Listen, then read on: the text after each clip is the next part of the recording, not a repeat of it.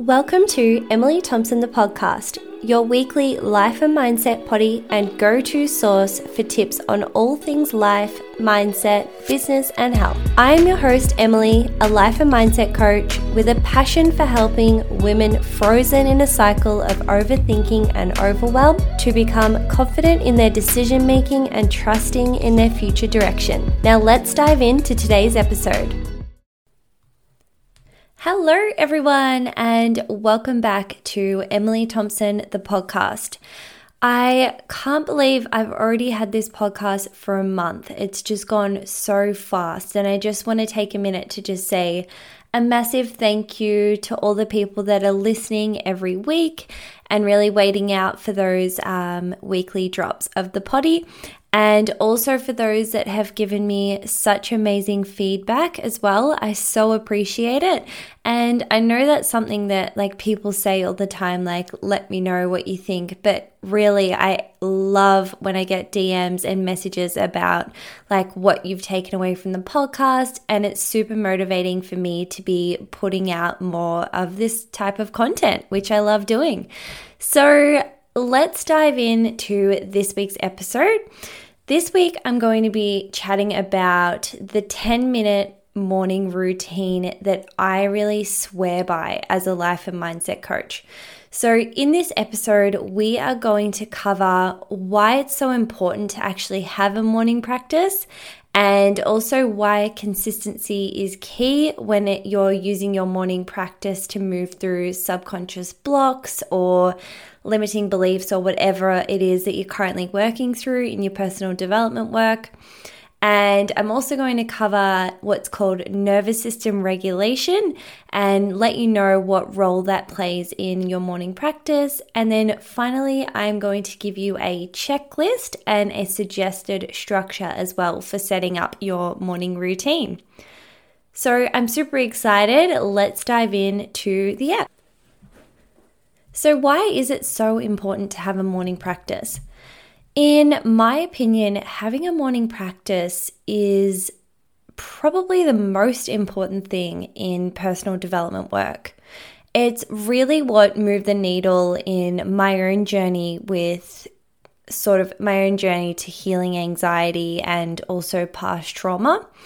And I would just say if you only do one thing to support your mindset, I would say have it be a consistent morning practice because, as I said, that's what's going to help you really move the needle and to start seeing change as a result of that consistency as well. So, having a morning practice is really as I said, the best way to move the needle when it comes to cultivating a great mindset and also becoming the best version of yourself when you're consistently showing up to clear the blocks or the limiting beliefs or the anxieties or the stress or whatever you're sort of facing. Um, rather than leaving these things unchecked to really fester. So, in a lot of ways, having that morning practice allows you to really check in each morning and take that control back of those limiting beliefs or whatever it is that feels a bit icky for you. So, in that way, it's really quite like it gives you that reassurance and, as I said, like a degree of control, which is really nice when it comes to limiting beliefs or even intrusive thoughts or whatever sort of comes up for you. It also allows you to really communicate with the universe exactly what you are calling into your life. And when you're really crystal clear on this, then you're able to really focus in on your desires and really start to become a magnet for what you are calling in. So, I want to chat to you as well about nervous system regulation.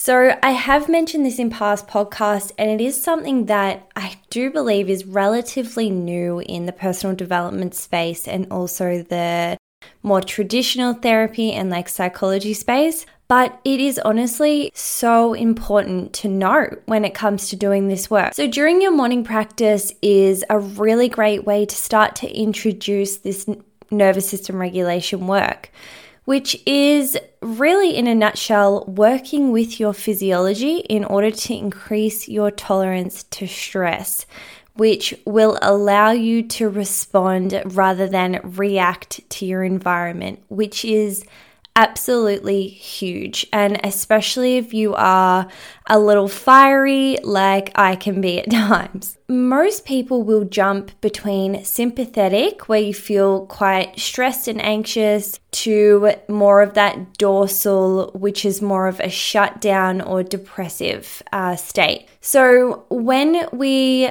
are able to increase our tolerance for stress, we can actually widen the window between that jump. So, rather than us being flung from stress and anxious into shutdown and low energy fatigue, we actually are able to create space when we do this nervous system regulation work on a consistent basis. So, when we have that space, we can actually feel a lot more at ease and calm and just more able to deal with whatever stresses come our way because as we all know stress is totally inevitable because we can't control anything outside of ourselves if you're someone that tends to be in more of that like anxiously uh, or like anxious or like stressed out of a vibe then you are going to want to use down regulation nervous system techniques to actually liberate a bit of that jittery energy from the body to bring you back into that calm baseline. And on the other hand, if you're someone that's more in the dorsal vagal, which is more of that shutdown or low energy or fatigued, then you need to really add energy to boost your nervous system up to bring you back into that baseline. So it's really important to just take a moment and think about okay, which one do I more so resonate with? And then from that, I recommend trialing a couple of different nervous system regulation techniques. Two of my absolute fave are EFT and breathwork.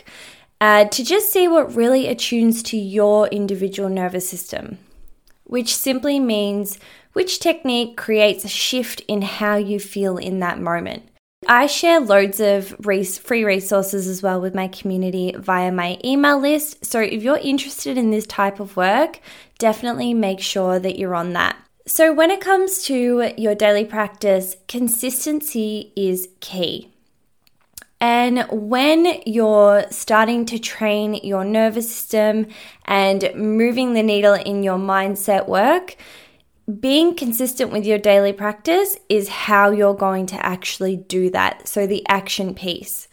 And a lot of us really get stuck in a bit of a information or education vortex. And whilst it's great to have information that you can utilize, a lot of people will stop there. So they'll go and get like copious amounts of different podcasts and different like free courses and all the stuff, all the books, everything. But when it comes to the actual action piece, that's where it falls down. So I just want to like really, I guess, like drill that home that it is the action piece that is going to get you the results. And how you get the results is through that consistent action. And this is really because our subconscious mind responds super well to consistent practice and repetition. And when we're working through limiting beliefs, old identities, past trauma, whatever it is for you, we need to work with our subconscious mind because that is where the information we need to actually start to work through these blocks lives. So, my checklist for a morning practice is first and foremost hydration. So, you want to be getting up and having a nice glass of water before you have any stimulants or any coffee or any tea. And then the next part of the checklist is the mindset work. So, you want to be doing something for the mind and then also something for the body. So, that's our nervous system regulation techniques. And then you want to have some sort of movement in there as well to really wake up the energy and get yourself ready for the day. So make sure as well that the practices and the mindset stuff and the regulation stuff that you're working with is actually in alignment with your goals. So what what you want to be actually focusing on needs to be in alignment with where you desire to be and sort of that concept of that next version self. So, whatever that looks like, making sure that all of your morning practice techniques are in alignment with that. So, the morning practice structure that I really recommend and that I actually personally do every morning is I will do a breathwork track. So, that's to really prime the nervous system, sort of release any stress, wake up the body a little bit, really prepped and ready to go for the mindset work. And then usually I'll do a little bit of journaling and just do a bit of like a brain dump style of journaling. You can definitely use journal prompts if you like, and probably like whilst you're just starting out, that's probably the best. But the journaling just allows you to really connect as well with your subconscious and check in with yourself. And then once you do your journaling, and if anything comes up or any limiting beliefs or anything you want to work through, you can actually do that through your EFT tapping. So, EFT tapping is an excellent technique for working with that mind body connection because when you're tapping on certain points, you're sending a calming signal to the body. So, you are actually able to really knock down any resistance that might come up to looking at certain living, limiting beliefs, especially if they are quite deeply ingrained or if they're linked to any past trauma. So, EFT tapping is definitely uh, non negotiable for me. And so you can use it, as I said, to work through whatever's coming up that um, you need to work through subconsciously, any limiting beliefs or um, any anxieties or anything you might be stressed about, whatever's coming up in the moment. And then you can also use it for manifestation. So once you've tapped through whatever's bothering you, and you've sort of like accepted that and let it dissipate, then that's where you've got this beautiful foundation to start to use your EFT tapping to call in you know, what you're manifesting and what you're actually wanting to bring into your life. So it's a great way to create space for that and to actually sort of um, bit of a weed, seed, and feed analogy kind of fits in there. So, you know, to pulling out all the weeds and all the crap, and then being able to, you know, plant the seeds for what you're trying to call in, and then feeding that through that consistent practice as well.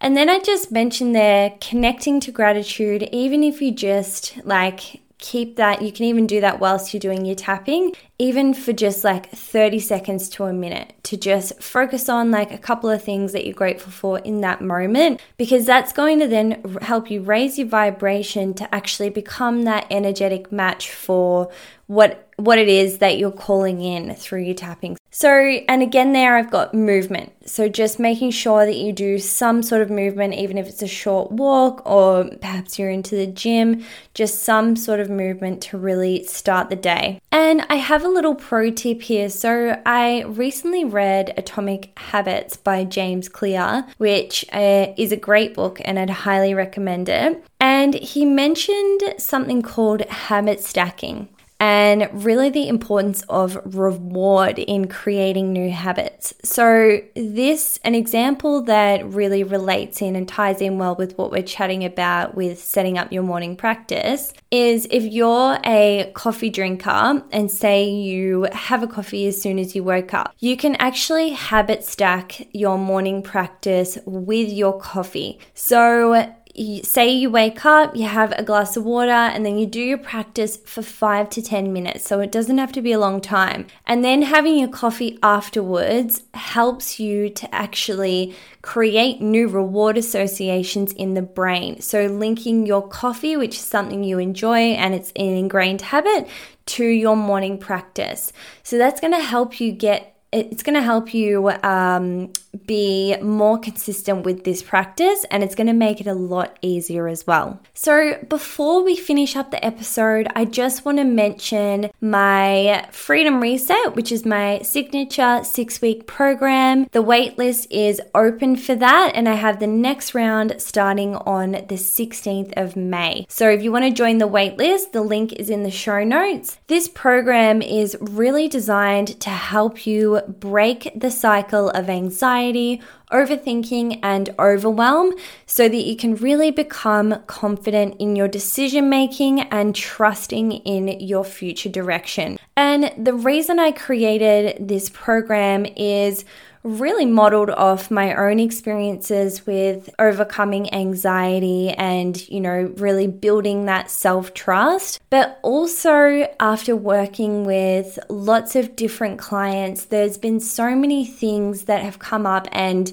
I've been able to see patterns in behaviors and different things that, you know, whilst people think that, oh my God, I'm totally on my own, it's actually like, no this is really common, and actually, a lot of people have really similar issues that they're working through. So, it's a mix of my own personal experience coupled with the experiences of my clients and their feedback over the last year that I've been coaching. So, if you're interested in that, as I said, the waitlist is open, so that's the best way to find out about all the details. So you can click the link in the show notes to join the waitlist and learn a bit more about the program, or you can send me a DM over on Insta as well with any questions. more than happy to answer them.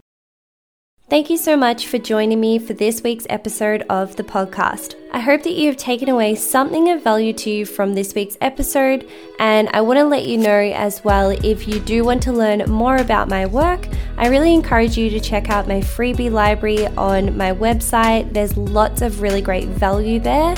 And there you can also find out all the different ways you can work with me. Can't wait to see you back here next week.